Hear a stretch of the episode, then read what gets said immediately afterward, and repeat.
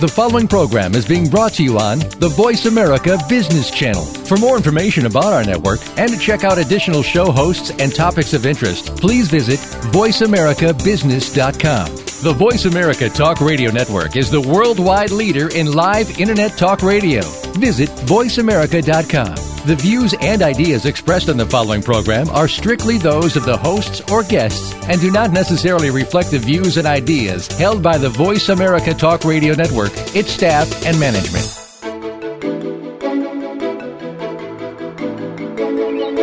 Are you a CEO or ready to become one? Have we got an hour for you? Welcome to CEO Academy with Pam Lassiter. We're ready to set you up for success. Your reputation with shareholders and clients is important, but standing apart from your competitors is also essential to your success. We'll help you do both. Now, here is your host, Pam Lassiter.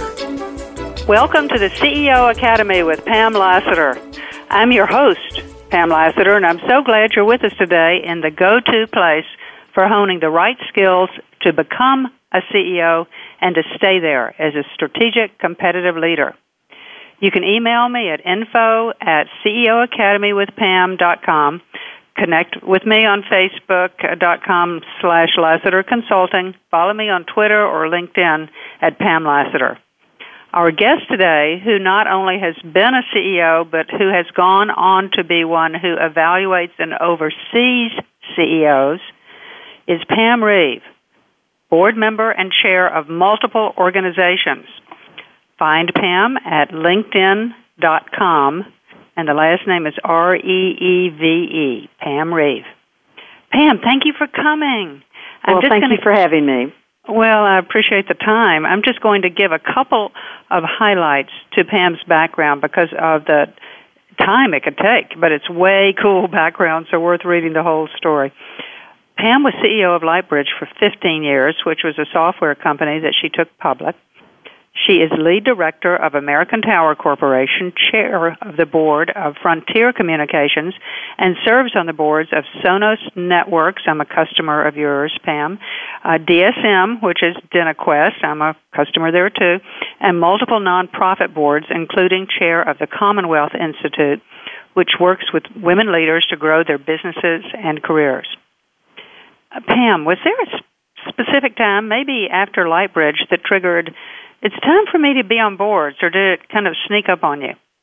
Well, actually, neither one. Um, my first experience on a board, besides my own board, I was on the Lightbridge board as CEO, um, occurred while I was CEO of Lightbridge. I had the opportunity to be on sometimes one, sometimes two, but certainly not more than that, um, other boards. And at that time, I was really looking for uh, the opportunity to be a better CEO and to get some different perspectives. You know, when you're running your own business and even even dealing with your own board, as diverse as it might be, you still are a little focused on your own industry and your own business. Mm-hmm. And I found being on other boards was really helpful. I think it helped me understand my own board, work with my own board better, and and help me uh, think about ways to be a better CEO for my own company. So that was the start. That was really strategic. And did you discover you enjoyed it so that you built out on that after you left Lightbridge? I really did enjoy it. I found in a way for me it was a, a little bit like coming full circle because I had spent 11 years in consulting. So mm-hmm, um, in a way it allowed me to use my experience and my uh, ability to communicate and challenge and question um, in a, I hope, a productive kind of way. And I really enjoyed doing. I enjoyed working with the other board members and with the CEOs and management teams to try to do something important and valuable with the companies. Actually, it's a good point. Your Boston Consulting Group experience would have come in handy too. Okay, today we're going to talk about an important part of your career growth. Uh, those CEOs who are joining us today of getting on the right boards and building your own board. This is a truly important topic for executives and is typically the next step in your professional growth. Let's talk about some of the initial decisions, such as the whys and, and whats of boards, then get into the strategies of approaching them. Pam, I'll get a call. I'm going to be retiring in a couple of months, and I'm thinking about getting on boards, preferably ones that have compensation attached. What should I be doing? well, if somebody asks would, you that question, you've got an answer about. yeah, I would say the first thing I would say is you should have started thinking about that a little bit ago. Um, it would yep. be it would be a good idea to have been considering what your next chapter might look like uh, before you get you know 12 minutes before the retirement. But having said that, um, I think you have to be very objective with yourself and try to look at yourself from the perspective of the board that might be looking at you. It's mm-hmm. probably clear to you why you want to be on a board, or maybe it isn't. I, that may be something we want to talk a little bit about. You need yeah, to be we'll clear about. yeah, too. you're right. Yeah, clear about why you want to be on a board. Um, but then I think it's really important to try to consider why someone might want you on a board. It's very much like any recruiting process. You know, if yeah. you're looking for a job or you're trying to hire someone, you need to look from each other's perspectives. Perspectives. That's so important. I do want to go into that a little bit more in just a second, too. So, what's in it for them, too? But if they're looking for a board with the compensation attached and starting a couple of months before they're retiring, you're saying it's a little late because they don't have time to build a case, basically, while they still have their title? I think it's a combination of that and the fact that board seats don't become available every minute. You know, boards have a rhythm in terms, particularly public boards, and we can talk about they're all different kinds of boards, but mm-hmm. the compensating boards are typically a public board, some private boards, and actually some advisory boards do that too. But mm-hmm.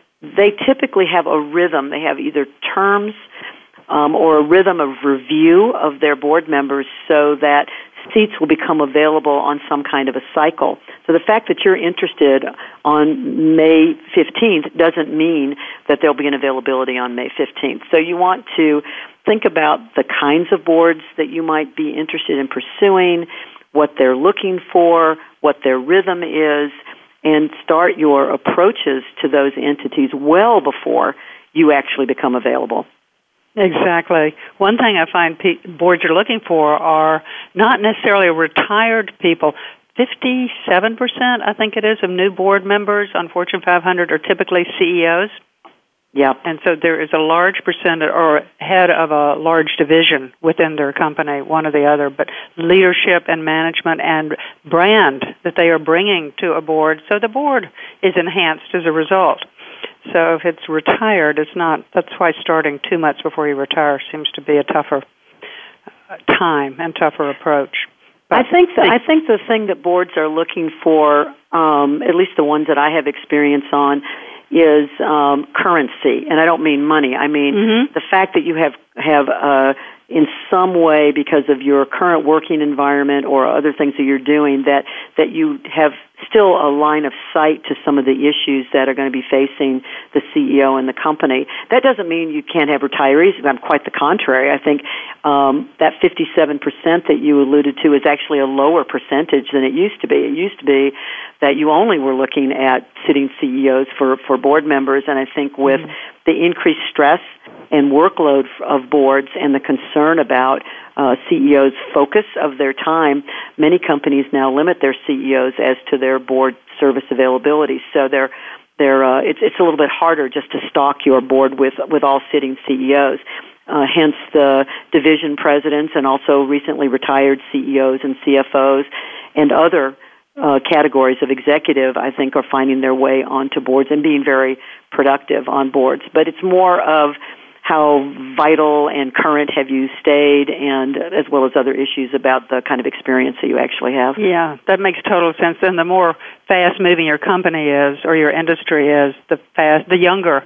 Like I'm seeing Walmart put a 36 year old on the board because they want social media connections and knowledge and wisdom as well. So uh, it could be much earlier than it used to be too. So uh, depends on the board. You're totally right.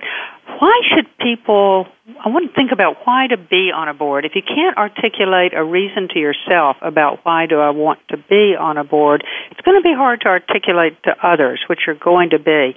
And typically, just to be totally upfront with it, it's often prestige and income stream play a part in it. But these can be elusive or not realistic if there aren't deeper goals. So, what are the right reasons to want to be on a board? That that is such a great question, and I think that those two reasons, while they are real and even relevant, to me would be way down the list. Mm. Um, I, I think you've you've got to think about what it is that you have to offer, um, and what experiences, um, professional and life experiences, uh, could be helpful to another company and another company's CEOs. CEO, uh, you have to think about uh, working in a collaborative kind of environment. I mean, I think one of the things that's true is if you've been a CEO, now you're on a board where you are co-equal with the other members of the board. That's a different mm-hmm. experience uh, than being the CEO of a company. So I think you have to really think long and hard about what it is you have to offer. I think that there's also a, a get, and the get is beyond the income and the prestige. I've always been interested in being on boards where I could contribute, but I could also learn. Because I, I'm a big believer in continuous learning. It's just kind of the way I'm wired. I want to be able to provide good advice and make you know make judgments and ask challenging questions and all of that.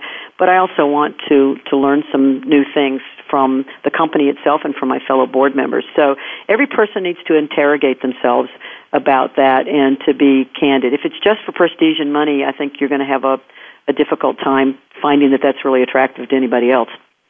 Well that's that takes some reflection on why am I doing this. And just briefly, because we're going to a break in a minute, there are other types of boards besides publicly held boards. So could you just kind of mention what you think of when you think of the range of boards for a second? Yeah, I'm so glad you raised that question too, because I think that often, I mean, I'm asked quite a bit by younger uh, people about getting some board experience before they're quote ready to be on a big public company board. And there are mm-hmm. many opportunities to be valuable um, on either private company boards, nonprofit boards. Um, there are advisory boards that don't have the same fiduciary responsibility but can be very valuable to companies and as an experience for individuals. So there's a there's a pretty wide range. And again, if it's all about the money and the prestige, you're going to limit the opportunities for yourself and limit the step that might lead you to the next step and the next and ultimately get you to the kind of boards that you'd like to be on when you're a little bit more senior, more seasoned. Good point. I hope everybody that's listening heard that range. I'm going to post uh, during your break, which we're on right now, uh, something called board stair steps that are seven different levels of boards that you can work your way through and work your way up. And some are more appropriate for where you are right now than others. So take a look at them during break and check them out. And they'll be on my website, Lassiter Consulting, and on my LinkedIn page, which is Pam Lassiter. And we're going to continue talking about strategies as we come back with Pam Reeve and getting into those more deeply.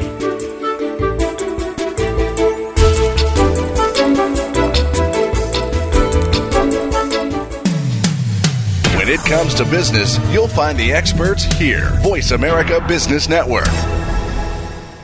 Lassiter Consulting works privately with senior level professionals who want a trusted advisor to co create paths to reach the career outcomes you seek.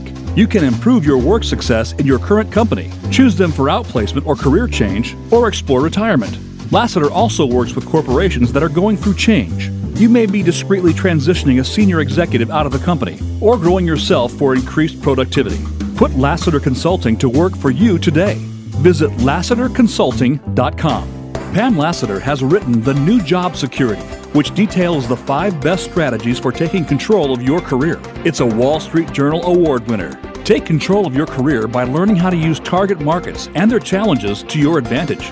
The book will dramatically change your resume, your communications, and your financial results. You can find the book on Amazon, including Kindle, or by visiting LassiterConsulting.com.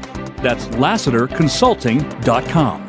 Follow the Voice America Talk Radio Network on Twitter. We're at Voice America TRN. You'll get the latest fix on what's happening with our shows, this week's featured guests, and general happenings that you should know about at the Voice America Talk Radio Network. Now you don't have to miss anything when you're away from your home or office. Just go to twitter.com forward slash Voice America TRN or follow along with us at Voice America TRN, the Voice America Talk Radio Network Network. We're on the cutting edge of social media. Can you keep up?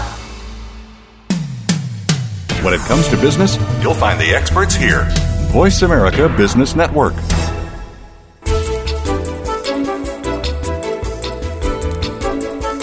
You are listening to CEO Academy with Pam Lassiter. To reach the show, send an email with questions or comments to info at ceoacademywithpam.com. That's info at ceoacademywithpam.com. Now, back to this week's program.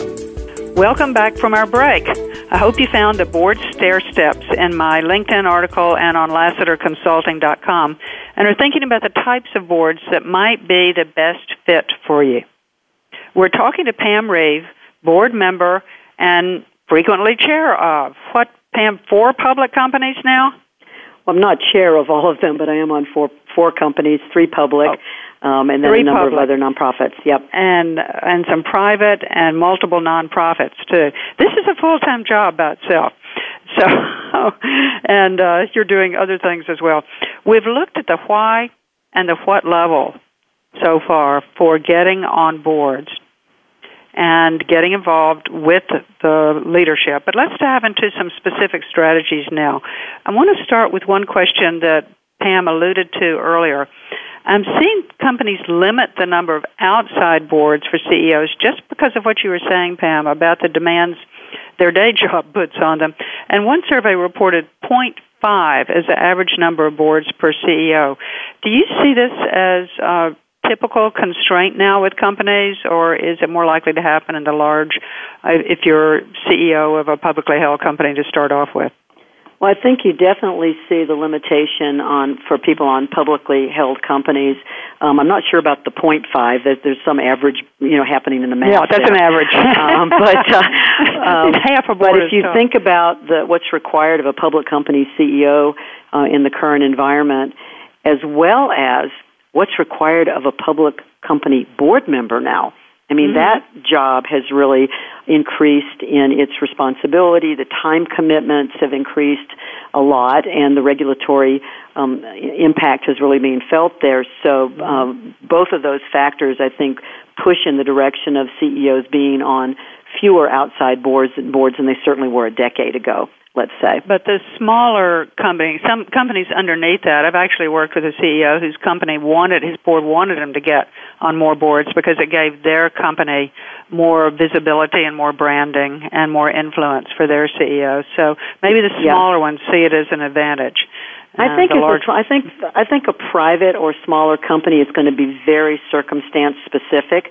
If mm-hmm. you have a small company that is closer to a startup kind of phase where people are working incredible hours, they're still You're fund, right. still fundraising, that kind of thing. You might want your CEO to stay focused. Maybe when things mm-hmm. get a little bit more stable and there's more infrastructure, you may mm-hmm. want your CEO to get experience because uh, mm-hmm. you may have a young CEO by sitting on other boards, as well as um, what you what you mentioned, which I think is a great point of getting more exposure for the company itself. So that depends on the stage. That makes sense. So, assuming you, as listeners, have the green light to proceed, check first. Uh, I'd like to talk with Pam about reversing your thinking as your next step. The energy moves from "I want to be on a board" type of thinking to why should a board be interested? And your communication shifts as well. Pam, do you see this happening when you're talking to uh, board candidates? It's so, I love that question. It's such a great question because I've seen both. I've seen, I've seen candidates that have not made that shift mm-hmm. and candidates that have made that shift very, very well. And it, again, it's very much like recruiting where you're looking for a senior executive. Some come in with, you would be so lucky to have me, and others come in with, um, I don't want you as a result. I, I understand you have this, this, and this issue. I think I can help you with that issue. Uh, clearly, I'm most interested in people who have bothered to understand the company and what the company might be dealing with and have thought about how they might be able to contribute to that. Mm-hmm. So I think that really puts, you know, the, the old saying of walk walk a few miles in someone else's shoes, I think that is definitely worth doing to understand in the particular case of a particular company what might be happening around that board table, what might the issues be facing that company and that industry, how could I contribute to their wrestling with those issues. So it takes a little bit of thinking, a little bit of research, uh, some investment, you know, to understand or to or to make your best guess because you can't actually know what what goes on inside a boardroom often, but you can you can make some educated you can make some guesses. what yeah. Oh, you you haven't even seen where I'm going to head later on, which is about research. So you're on an important topic in general too. When you've interviewed a lot of people that are interested in being board candidates, so so far I'm hearing if they're talking about us about the company and the issues we're facing and uh, have some experience in those, that definitely engages me. What type of characteristics are you typically looking for in a good board candidate? Well, you know, this may sound a little bit um, high concept, but I think that clearly you have to have the highest integrity um, and that is something you can know something but not everything about. So you try to do your best. Um, if you're getting serious about a candidate, you try to do as much uh, background checking and not through the normal channels necessarily to understand no. how they operate. You want someone who understands how to participate in what is really a team sport you know, as I mentioned earlier, if you've been a CEO and you've been sort of the boss, which some CEOs are, that's a very different dynamic than a boardroom where it's really a mm-hmm. team environment and you you should be candid and there should be no sacred cows and you you need to be able to argue about all of the issues, but you need to do that in a respectful way and to acknowledge that your point of view may or may not be the best one and to allow your opinion to be changed or to know when to stand your ground. So I think those are, uh, you know, you're trying to get a sense of what is the character of this person, how might they be in this environment, you know, what's, what's the culture of our board, and will mm-hmm. this person fit in our board? Um, and then you're also looking for the specifics. Um, what am I looking for in this seat? Am I looking for someone that has strong financial acumen? Am I looking for someone who has some digital marketing experience in addition mm-hmm. to all the broad brush, you know, sort of management and and communication and interaction experiences? So there's a there's a list of things that that you're looking for. Some soft, some hard. Yeah, but yeah. you as listeners just heard a good nominating chair. I don't know if you've ever done that role before, but you're looking for the important part, the integrity and the ethics. Uh, I had in my own notes its reputation, but it's hard to research ahead of time, but really important. Yes, and it is. Yes, it is. That's what you end up living with afterwards too, and the success of the company often as well.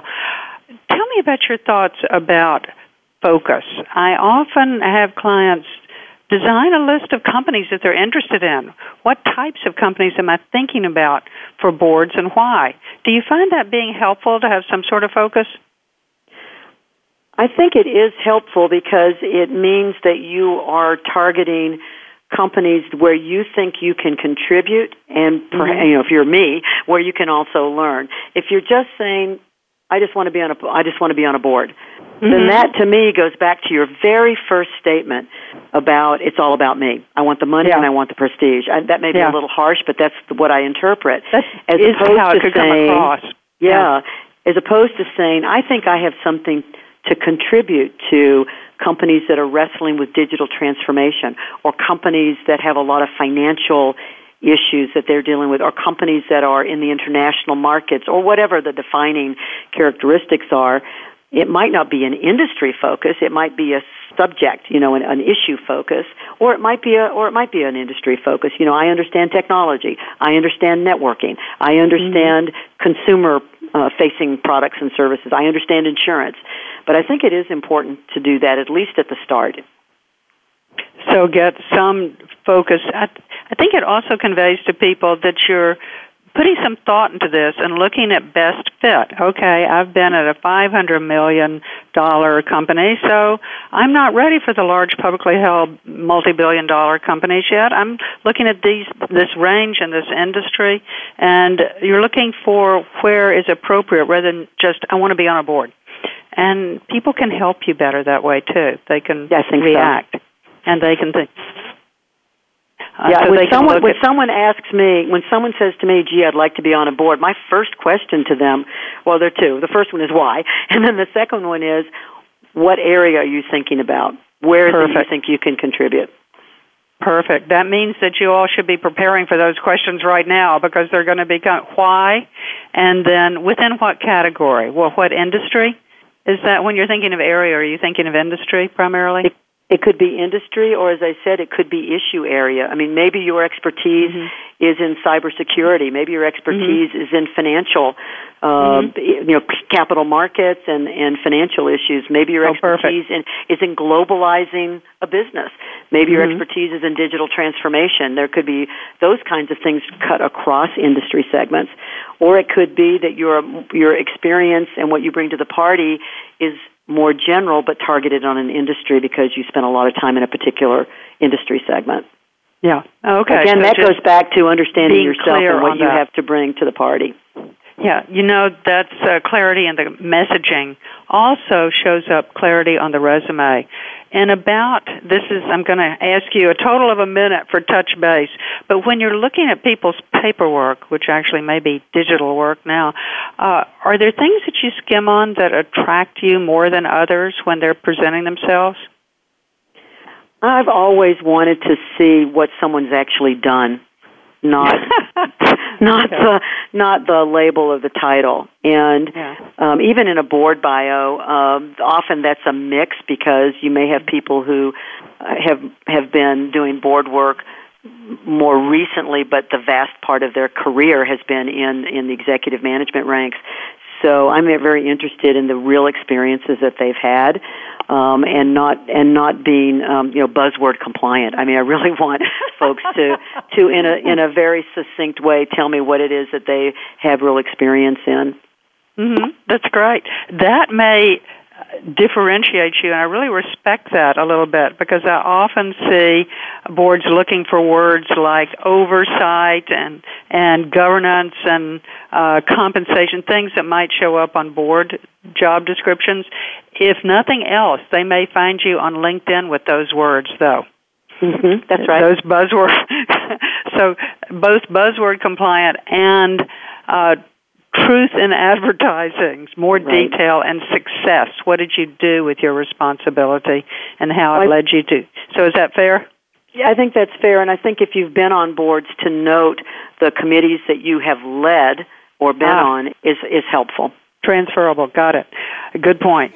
Uh, we're coming up on a break now, and Pam Reeve and I are going to talk some more about being prepared, but then moving into that infamous subject networking, which is not that simple for board approach. See you in three minutes.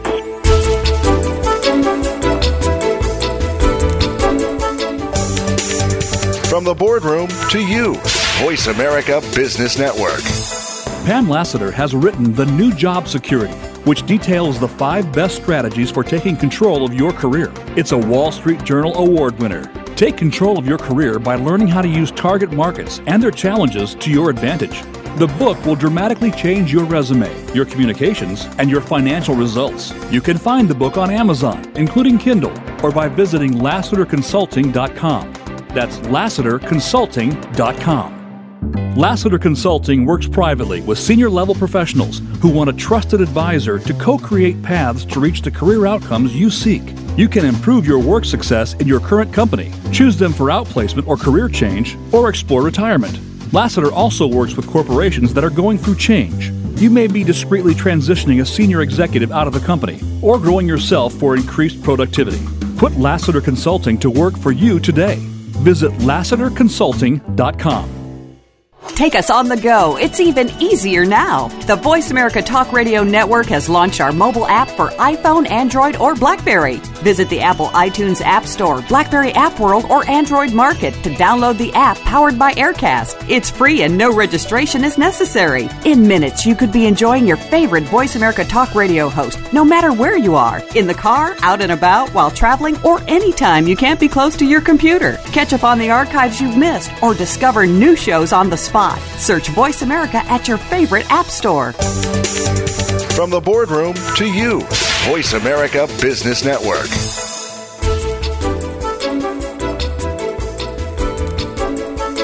You are listening to CEO Academy with Pam Lassiter. To reach the show, send an email with questions or comments to info at ceoacademywithpam.com. That's info at CEOacademywithpam.com. Now, back to this week's program. Welcome back from our break. We're talking to Pam Reeve, NACD, which is National Association of Corporate Directors, New England Director of the Year. Yay, Pam! Just recently named within this month about preparing yourself to be a board candidate, then about spreading the word when you're ready. Pam, two last points for today about preparation before we get into the networking uh, part of this. A quick one. I just want to put in a testimonial, getting back to your other earlier point about doing research. You, as a candidate, knowing the trends, issues, competition, the 10K, the analyst reports, and the current board members' backgrounds. That last one was important. Backgrounds of current board members makes a giant difference. You're communicating that you're serious and that you understand their company. You'll also learn about other companies to approach, in other words, their competitors in the process. Research can differentiate you. That was to Pam's earlier point, too. And the other point, Pam, that you know cold is the benefit of professional association education and training. Could you speak to, as Director of the Year by NACD. Do professional associations help with getting on boards? And what do you recommend? If you want to touch on research, fine as well, but the professional association side is a particularly interesting point.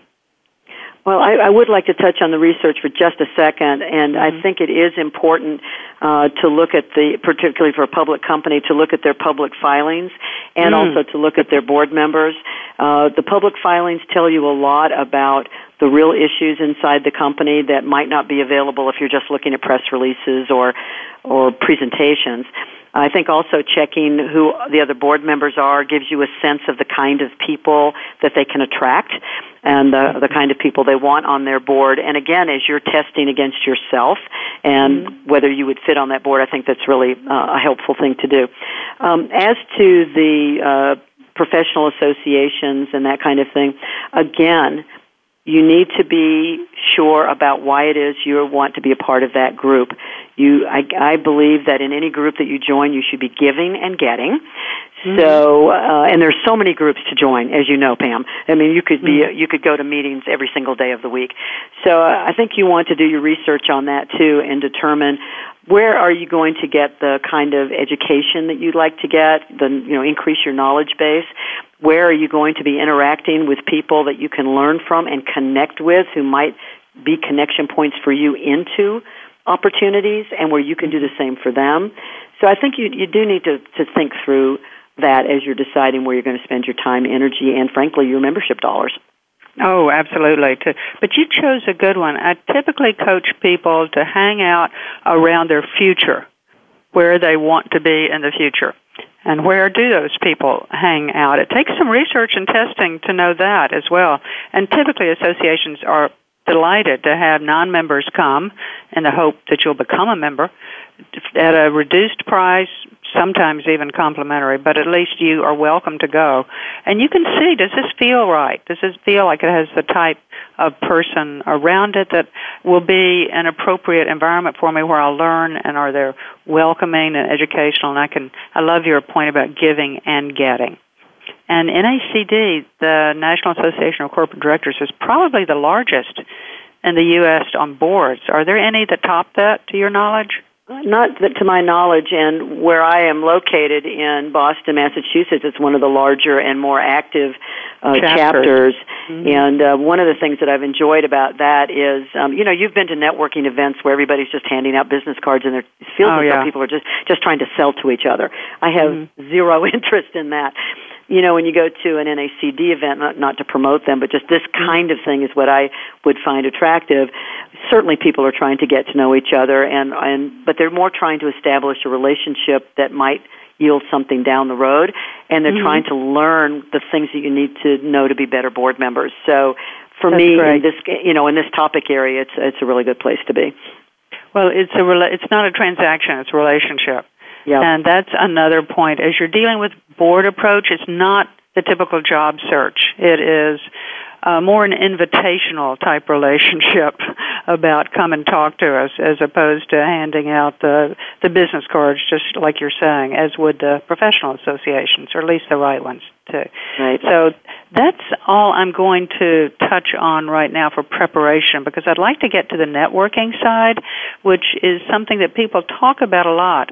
And I find the word networking can be dangerous because it's broad and amorphous and it may mean just like one of my colleagues was kind of shaking people by the shoulders and say, where are boards? What boards can I get on? And that was just driving the opposite direction. So what do you see as effective for spreading the word when you're ready to be on a board? Well, I think that as much as anything else, you want people to know you. Again, going way back to that conversation about whose shoes are we in right now. Um, Mm-hmm. you know, if you're in your shoes, you're shaking everybody and saying, I want to be on a board, I don't want to be on a board, please find me a board. If you're in the other person's shoes, you want people to, to know who you are, what you have to offer so they can evaluate you and Mm-hmm. think about you when an opportunity comes up. Remember, the day that you meet someone, it is very unlikely that there's an opportunity that day. So, a conversation that starts with you're asking for something probably isn't as valuable as one where you actually engage in a conversation on a topic where you can demonstrate you can demonstrate your knowledge and your capability um, and establish the first step in that relationship that might ultimately lead to an opportunity down the road for you to be on that board. Oh, and that's sometimes great. and, yeah. And and sometimes that is a conversation where you are continuing your own education on the on either the topic, you know, if it's a if it's a topic like a cybersecurity topic, or even the industry, and talking with someone else in that industry about a recent SEC ruling or something that just happened with a major player, or whatever the topic might be, to demonstrate your interest and your knowledge. That is wonderful. Uh, Take notes on this when you're lis- if you're listening or as you're listening because the SEC rulings offer a continual stream of questions or the large companies and things that have been happening with them too. So you can ask, how are you thinking about this? Or how are you responding to this? Or is this regulation affecting you? Or what's happening with your H-1B visas? Or how are you managing this? So that's a great way to show, to open up a conversation and a relationship, don't you think, as opposed to just the what's happening with your board? When's somebody uh, timing out? Yeah, exactly. Exactly. I think it's much more, you're going to have a very different conversation if you go up to someone that you know, for example, is on a communications company board and Mm-hmm. say, what do you think is going to happen with this new look at net neutrality? How is that Oh. going to affect companies in your space?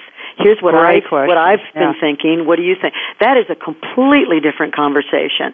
And Mm-hmm. really you don't need to put out a placard that says I'm doing this because I'm looking for a board seat. You are having the kind of conversation you might have if you were sitting next to that person in a boardroom. So you're demonstrating a little bit of, of what you have to bring to the table.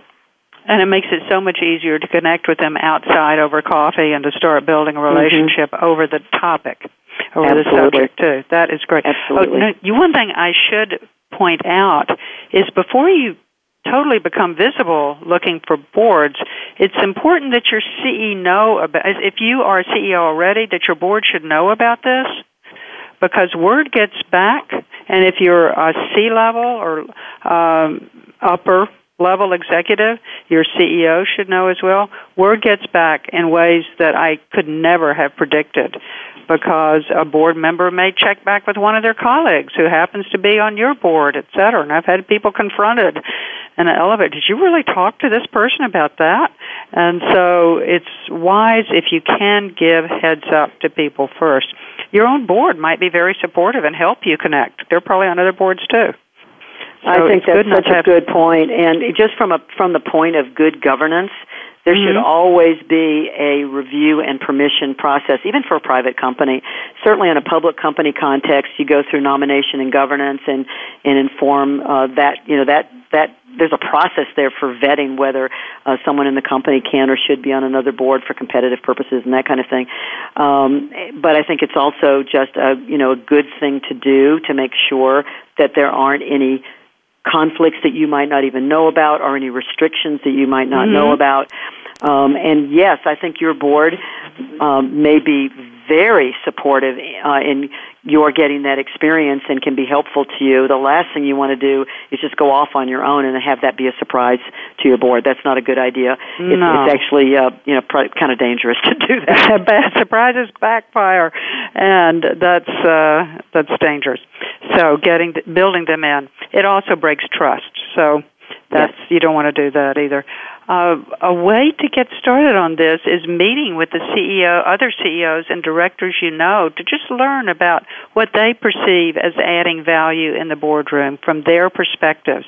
So you just start informal conversations to ask for advice, and people are usually happy to give advice and to share their thoughts, especially if there's some reciprocity about something they are looking for or working on. Maybe the net neutrality, you have some ideas about that, so you may share some of that. So uh, starting informally, and then you can work your way up those board stair steps or into deeper, longer conversations. Yep, I think We're that's gonna- true. I think you also have opportunities um, to demonstrate your expertise. Um, you know, we talked about the kind of conversations you have with people one on one, but there are often opportunities for you to be on a panel or to somehow uh, be able to convey to a, to an audience. It might not be a thousand people, but it might be the right people uh, to talk about an area, either a subject or an industry uh, area that you can uh, make yourself a little bit more visible in a very legitimate and useful way, and uh, start to let people know that you actually have something to offer. Pam's on a really important point here about part of networking is being visible, and being visible is being a thought leader. And if you can just happen to pick up the subjects that concern boards, boards in your future, and be either a panelist or this is where blogs come in too. You can start writing about subjects that would be of concern to blogs too, and you might be picked up to be on a panel as a result too. So, demonstrating expertise and thought leadership in a subject of your future can become your future. That's so right. we're we're it's, uh, we can be very strategic here. We're coming up on a break now. So when we come back, I also promised in the title would talk about shaping your board, or even can you? We'll hear what Pam Reeve has to say about that in three minutes.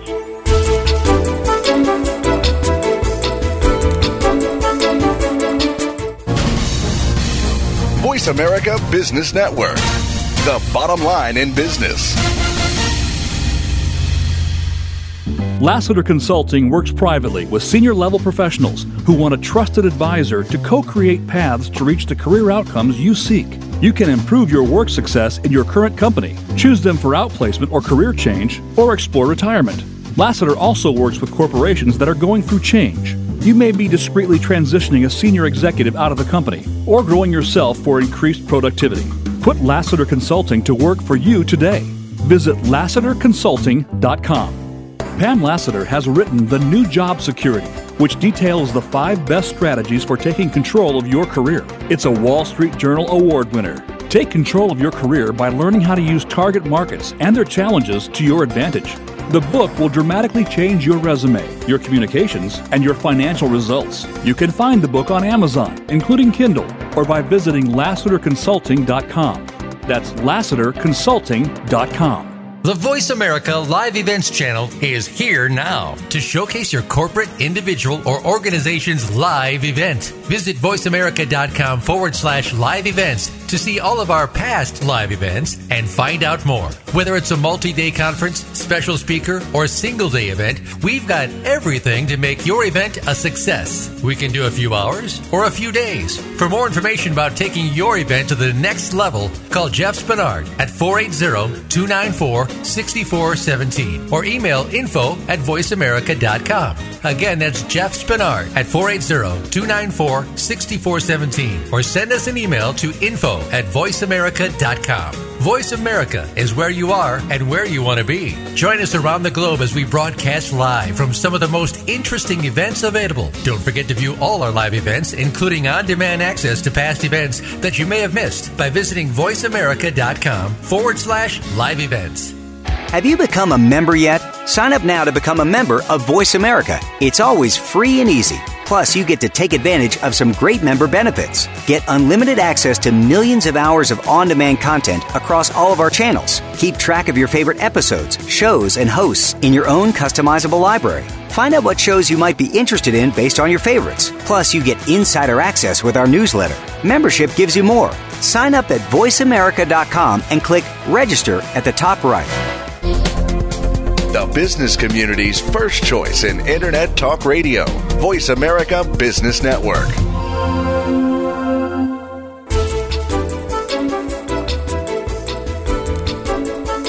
You are listening to CEO Academy with Pam Lassiter. To reach the show, send an email with questions or comments to info at ceoacademywithpam.com. That's info at ceoacademywithpam.com. Now, back to this week's program. Welcome back from our break. Pam Reeve, board expert and portfolio career maven. See, I'm calling you a different thing every time. Isn't that fun? it's all true, too. Is sharing ideas about building your own board and how to maximize its effectiveness with us now. We'll then leave you with tips and tac- tactics you can walk away with today to grow yourself and your board planning. Pam, is it possible for CEOs to build his or her or their own boards or influence membership? Oh, I think it's definitely um, uh, not only possible but important that there be at least collaboration uh, between the nominating and governance process and the CEO. Now, I am not suggesting that we go back to the bad old days of you know the CEO's golf buddies become members mm-hmm. of the mm-hmm. board. That's not what I'm talking about. But you do need to have a, an, an alignment between the CEO and the board selection process to get the skill sets and to mm-hmm. get the attributes that will be important in helping the CEO and management uh, run the company. So I, I think if you had the, the nom and gov and the CEO at odds, that to me is mm-hmm. a is a recipe for disaster. Uh, it doesn't mean the CEO makes all the decisions, but it does mean that there's alignment between the two. Who wins in that case? If nominating slash governance and CEOs have different opinions, is it the the directors get the call, or is it time for a conversation? I would say nobody wins in that case. Um, I think you got some. I, I, think you have some bigger issues um, mm-hmm. that have to get resolved.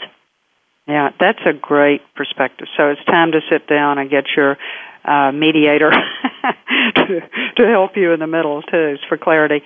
Um, so we can shape boards. Does that depend on stage of the company or size of the company? I think it. I think it depends on a lot of things, and a stage of the company would be one of those things. I'm. I'm thinking about a board that I've been on for a, a lot of years, and the company has been through multiple stages. And just as there's been transformation at the management level, not the CEO. The CEO has really evolved and grown the company quite well. Um, but there have been changes in the structure of the company and mm-hmm. in the, the leadership up and down the company. There's also been transformation on the board um, as the company strategy transformed. So I think it's mm. it's a combination okay. of the size, the strategy of the company.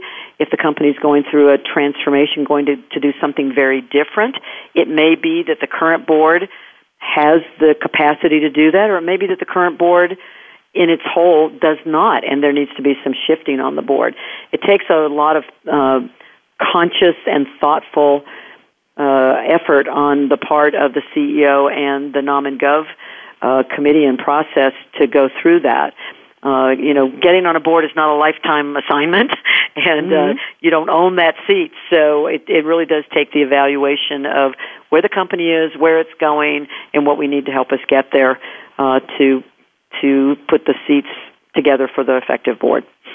I find advisory boards particularly creative for the CEOs. They can pull in a whole range of talent and cross section that somebody in a larger or publicly held company, or especially family owned company, might not be able to do. But that's helpful to the enterprise too. It is, and advisory boards are typically the CEO has full, you know, has full mm-hmm. uh, range and responsibility for that, or maybe even someone who reports to the CEO. Those boards typically have a very defined charge.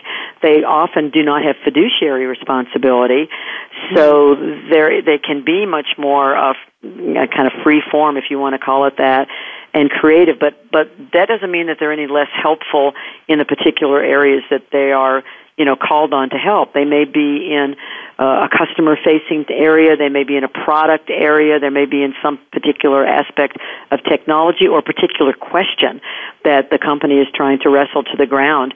And uh, I think advisory boards can be really helpful to companies, and it's a great way to start to get a little board experience. Not exactly the same as being on a fiduciary board, but a but a place to get some experience that can be really helpful. Oh, exactly, and a more you can be focused as CEO in what skills do I need and build that more creatively. I'm on one board that I'm appointed by the state, and the chair of the board just receives whoever is appointed. And mm-hmm. that would be a really tough role. You just hope that the state has the same judgment you do. And I have to give uh, chairs credit for working in government uh, appointed positions as well uh, when they have no control or no influence. But anyway, that's something I don't think a lot of the CEOs were uh, that'll be listening today will be thinking about, but it's also a way to get perspectives on your market that you never would get otherwise.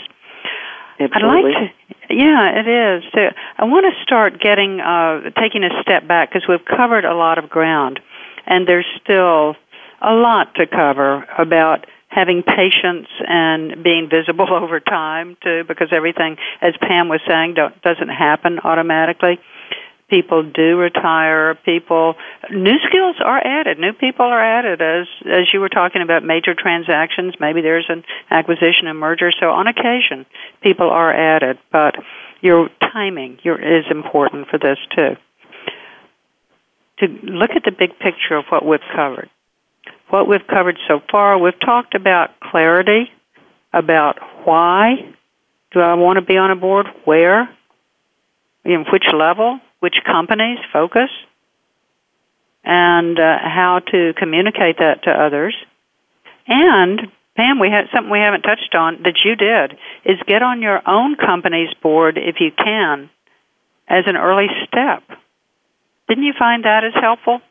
It was helpful. And of course, you know, as the CEO of the company, you kind of are wearing two hats, and mm-hmm. you're making your case and trying to convince the board to support your case. And then sometimes you are really wearing your your board only hat and uh, it's very interesting it can be challenging depending on the the topic but it's also it's a great experience being on your own board you probably have to be clear with people what side of the fence you're on with. Yeah, which hat you're wearing. Yeah, exactly. exactly. Okay, to skim through the other things we covered, which will all be there for you to take a look at and listen to several times, is preparing your bio and communications with accomplishments about your line experience and also some board implications. Doing the research, and doing your training and education about being a board member. Another point we covered was being visible, getting the okay from your current board, and talking to influencers about needs of boards and perhaps getting a subject area that's of interest to you, that's of interest to boards as well, and speaking on it and blogging on it. And building your board? Yes, actually, Pam, you were clearer than I was uh, than I was aware of that we do, even at the largest, highest levels, we can even influence it. I want to, first of all, thank all of you for joining us, for listening. It was great to have you here to talk about boards and how to think about them, how to get on the right ones, and how to build your own. And our guest, Pamela Reeves, you can hear, is a pro on the boards of American Tower, Frontier Communications, Sonus Networks, DSM, Lightbridge, the Commonwealth Institute, and many others. You can find her on LinkedIn. And I'm your host, Pam Lassiter. You can find me at lassiterconsulting.com. Email me at info at ceoacademywithpam.com and connect with me on Facebook slash Lassiter Consulting or Twitter or LinkedIn. In two weeks, we're going to talk about being found, how search firms find CEOs, which actually will have implications for today, too. Since we didn't talk about search firms today on purpose, so come back in two weeks because we're going to talk about them then. Next week, we're having an expert on accelerating organic growth. So come join us on the CEO Academy with Pam Lassiter. Thanks again for listening. Be sure to join us for another edition of CEO Academy with Pam Lassiter next Wednesday at 6 a.m. Pacific Time and 9 a.m. Eastern Time on the Voice America Business Channel. We'll see you here next week for more tips from the professionals as you grow your career and your company to the top.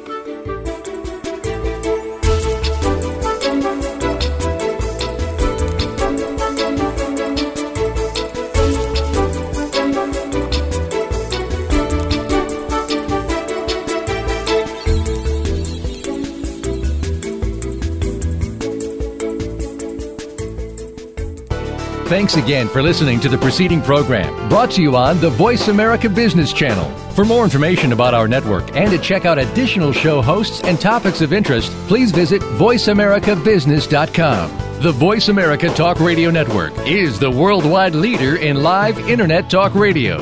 Visit VoiceAmerica.com.